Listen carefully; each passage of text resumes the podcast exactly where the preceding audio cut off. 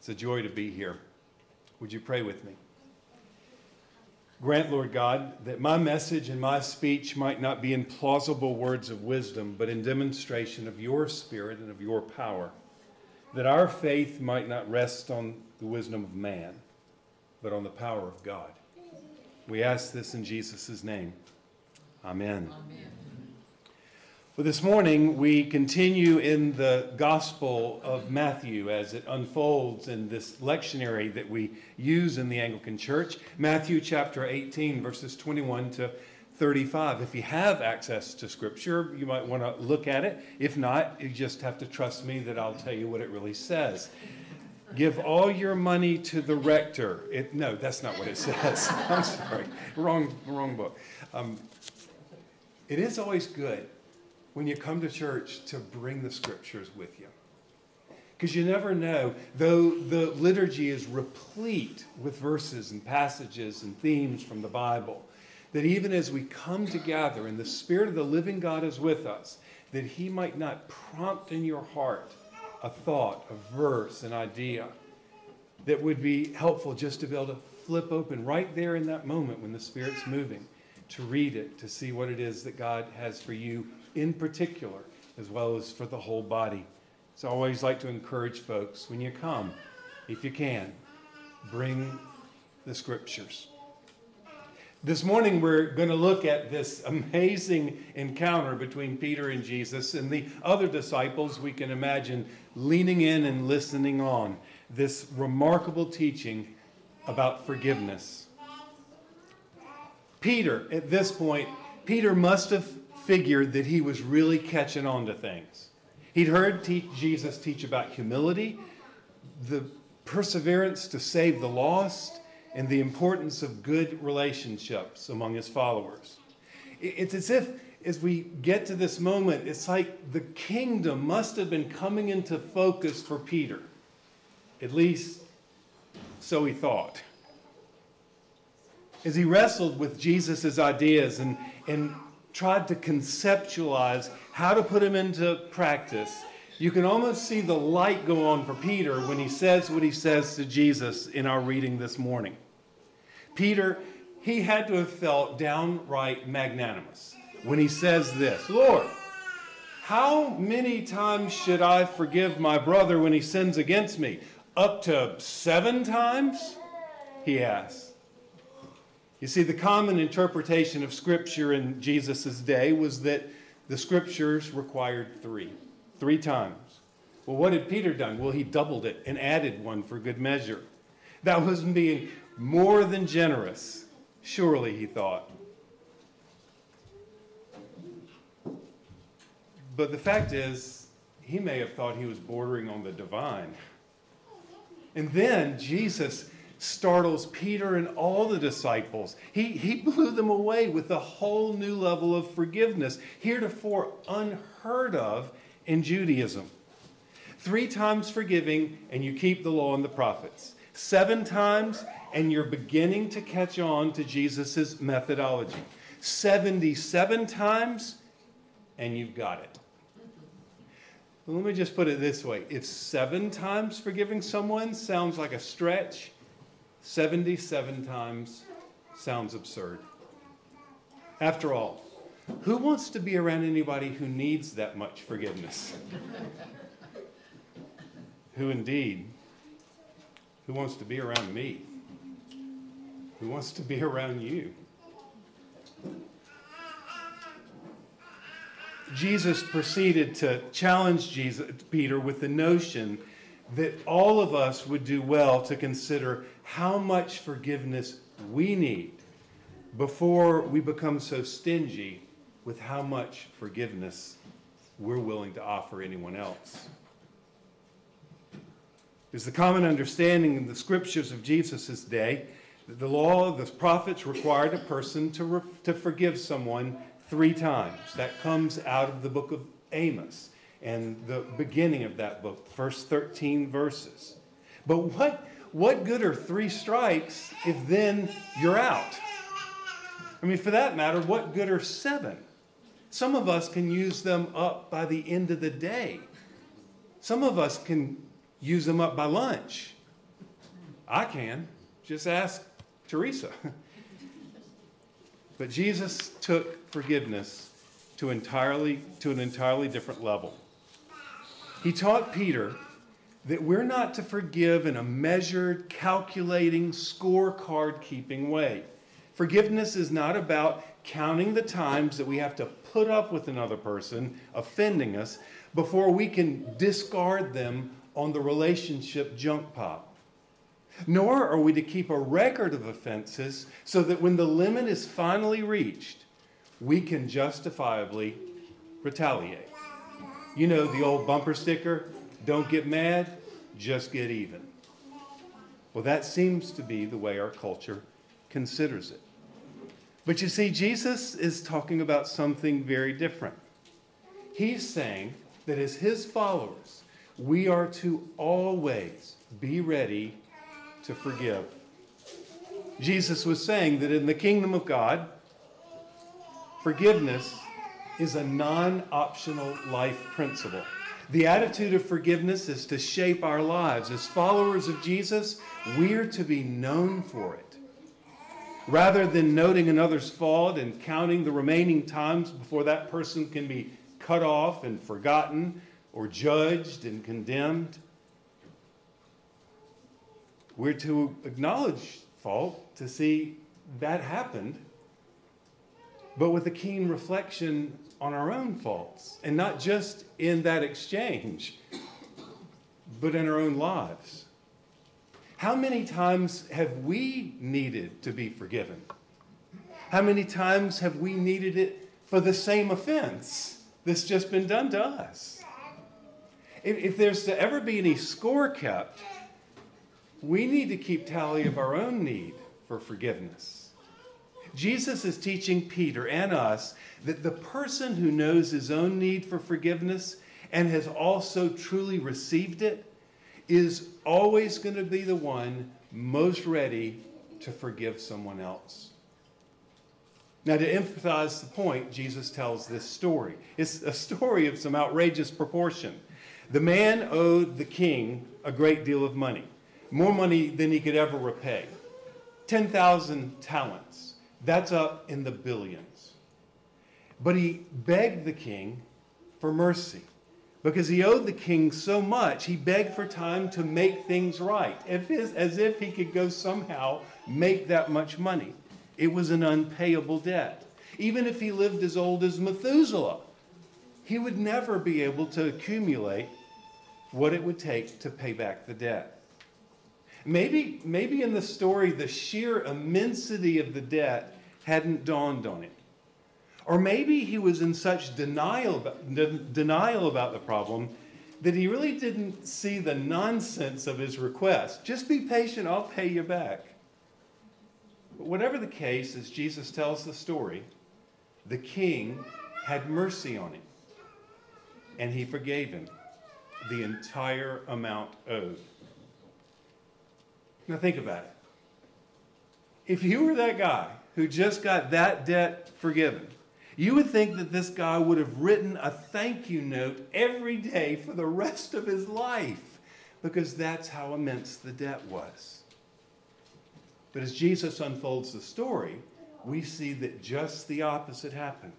No sooner had the debtor left the presence of the merciful king than he comes upon a fellow, a fellow servant who owed him less than a whole year's wages. It was actually a sum that somebody could pay back. But the full amount was immediately demanded by the previously pardoned debtor. And it was a demand that was immediate. The man couldn't pay, he didn't have it. And so he begged for mercy. He promised to pay it back if he could have some time. Nothing doing. Then things got violent. He was choked by the throat, and the family was threatened. The servant was thrown into a debtor's prison. After all, he had it coming. He owed the money, and he didn't have it. And it was being called for. And by all appearances, it was a payable sum. But do you hear the uncanny similarity between his plea and the first debtor's plea? Have mercy on me, give me time, and I'll repay, it's almost word for word. In other words, the first debtor should have heard himself in the cry of the second. He should have remembered the mercy that was shown to him. But he didn't. And as a result, judgment triumphed over mercy. When the king heard about all of this, because servants saw it and ran back to the king to tell him, he was outraged. He summoned the first debtor, the merciless servant, man, into his presence, and he upbraided him for his lack of mercy. And then he withdrew his original offer and subjected him to swift and unequivocal justice. Now, as we hear the story, we have to be careful not to be so quick to judge this heartless debtor. The reason is because so often we can act just as he did. You know, it could be that he never really understood the magnitude of his own debt. And while that's kind of hard to imagine, it does seem our tendency sometimes when we've hurt someone else. We never really let it soak in sometimes how much we've hurt them, what level of pain we've caused, how severely we have offended a holy God who has given us his all. It does seem sometimes to be our tendency. And when we're confronted with a serious problem, the last thing we want to do is acknowledge it. And denial's comfort dwells in pretended ignorance to others and to ourselves. The more probable thing in that story Jesus told, that I think is what Jesus was really wanting to get across, is that when that first debtor heard about the forgiveness of his debt, he heard about it, but he never really received it. He never received the full forgiveness that he was given. He never grasped it for what it really was. He never participated in what you could call the grace transaction.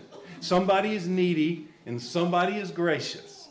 So something was needed and something was given. Someone needed forgiveness and some was, someone was being forgiving. But never someone gave forgiveness and someone received it with joy. That part never happened.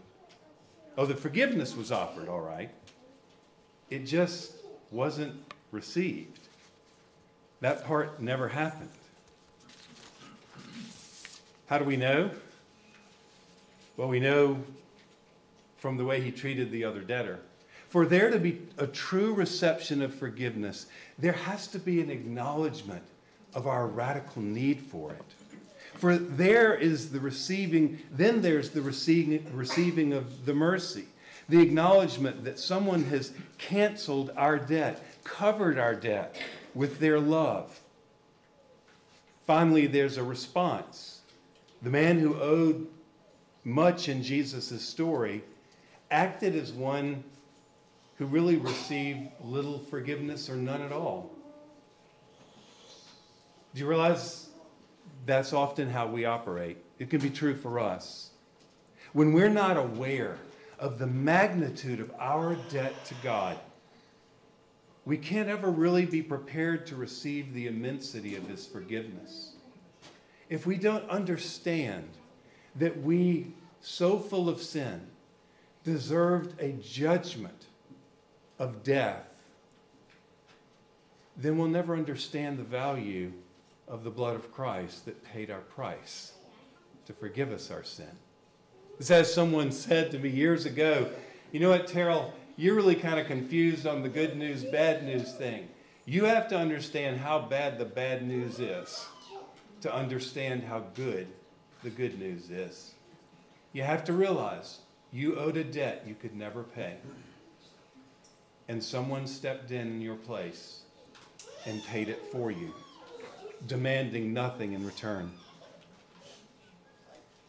When we're not aware of the magnitude of our debt to God, we can't be prepared to receive the immensity of his forgiveness. Likewise, when we when we walk through life as people who think we really have never had to be forgiven much, We just walk through as those who've been forgiven little.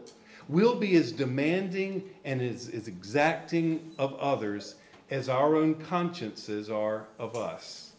And how many of you know that our consciences can be ruthless captors that hold us hostage to the accusations of our personal failures and our own betrayals? We can try to ignore the debt or rationalize it down to a payable size. We can limit its effect and our own culpability by playing games in our minds with it. As with the man in Jesus' story, our own hearts convict us by our attitudes to other people who have offended us. If we have someone who we're struggling to forgive, it's simply a finger pointing back at us to say, then you are struggling with God to be forgiven. Our hearts do convict us by our attitudes toward other people who've offended us. When we forgive little, we're simply demonstrating that we have been forgiven little. It's not that we didn't have much that needed to be forgiven. It's just that we have only received a small amount because we were only willing to acknowledge a few picadillos or small faults or bad reactions to other people's outrageous behavior. When we forgive little, we do demonstrate that we have been forgiven little. And we forgive, when we forgive much, we reveal how much we know we have already been forgiven. Three times, seven times, 77 times, and many, many more. You know, at the end of the story, Jesus has some hard words to listen to, where he says this when he tells the story to the disciples. And he talks about how the servant who did not have mercy was brought back before the king. And the king says, You wicked servant, I forgave you all your debt because you pleaded with me. And should you not have had mercy on your fellow servant as I had mercy on you? And in his anger, the master delivered him to the jailers. The word in Greek is the torturers, until he should pay all his debt. And so also my heavenly Father will do to every one of you if you do not forgive your brother from your heart. I don't know about you, but when I read those words, when I hear them read as Jer- Father Jeremiah did with us today, it sends a bit of a chill. What are you saying, Lord? That when I don't forgive, I'm liable to some captivity, some torture? Well, that's exactly what he's saying. But it's not that he would have some great jail in heaven so that the, un, the people who are unforgiving would be tortured in heaven. No, the torture is right here, right now. Do you realize what happens when we refuse to forgive? When we refuse to cover a debt owed us? You know, so much of the language of forgiveness is financial language. You owe me, I'm going to pay you back. When we don't forgive, do you know what so often we do in treatment to the people who need our forgiveness? We become emotional debt collectors. You owe me. And rather than forgiving, even if you were to come and say, please forgive me, rather than forgiving, I say, oh, no, no. It's okay when it isn't. And for the rest of our lives, until that debt is forgiven, we'll be exacting things from them behaviors, modifications to the way they might treat us, judging them all along. And we might think that we're putting them in a bad place, when all the while we've been placed in a torturous prison of being emotional debt collectors of the people we've refused to forgive. Forgiveness is costly. It costs the person who decides to cover the debt. It requires the humility of one to go to another to say, I am so sorry, this was wrong, please forgive me. But in the asking of please forgive me, what we're asking is, will you please do three things? Will you have mercy on me? Will you release me of the responsibility to pay it back? And will you pardon me? Each one's important. And each one our Heavenly Father does with us. Think of it this way I, I read an article describing this one day, and it stuck with me ever since. Say I borrow your car, and as I borrow your car, I accidentally wreck it. And then I go back to you and say, I cannot believe this has happened to your car. Your car ran into that tree. I'm so sorry that that happened. And if you decide to have mercy, then that means you decide no longer to be angry with me and no longer to let the relationship be hurt by it. That's mercy. That's not giving me what I do deserve.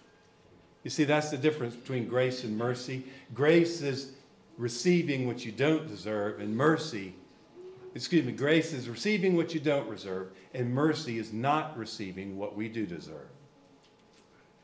So the mercy is a decision to say, I'm not going to hold it against you. But it also is followed by release. To release me from the debt, then you have to say, I'm not going to ask you to pay for it. I will pay every repair for this car. And so he takes care of it himself and ask for no money in return. That would be what you would do if you're releasing me. The cost doesn't disappear. You just say you'll handle it.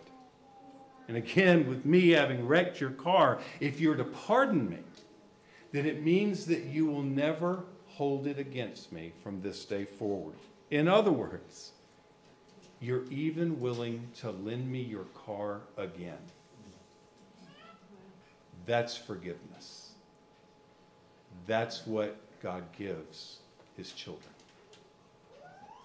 He gives us his mercy, his release, and his pardon. Our debt so great we could never repay it. And he has forgiven it through the blood of his son.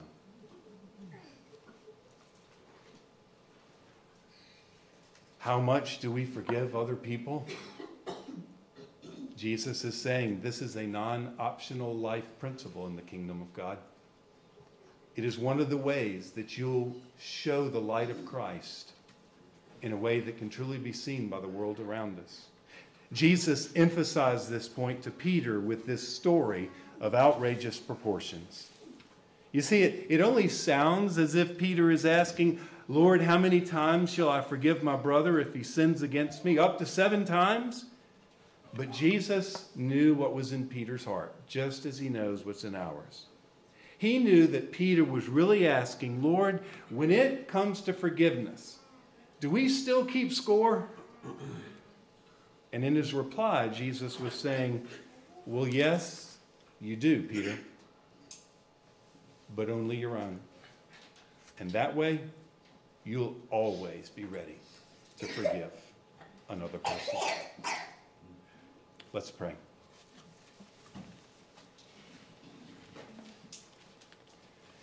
We thank you, Lord God, that you are indeed a forgiving God. That you love us so fully that you do give us both grace and mercy. We pray, Lord, that we would be so aware of our own sinfulness that we would not stop there and feel horrible about ourselves for the rest of our days, but instead, in our grief and in repentance, we would turn to you, the lover of our souls, to hear your words of forgiveness and pardon and release. And give us grace to receive it fully, holding back nothing, not thinking that anything we've done is unpardonable by you. And in receiving it, Lord, prepare us to be your people who demonstrate that same forgiveness to our own brothers and sisters. We ask this in Jesus' name. Amen.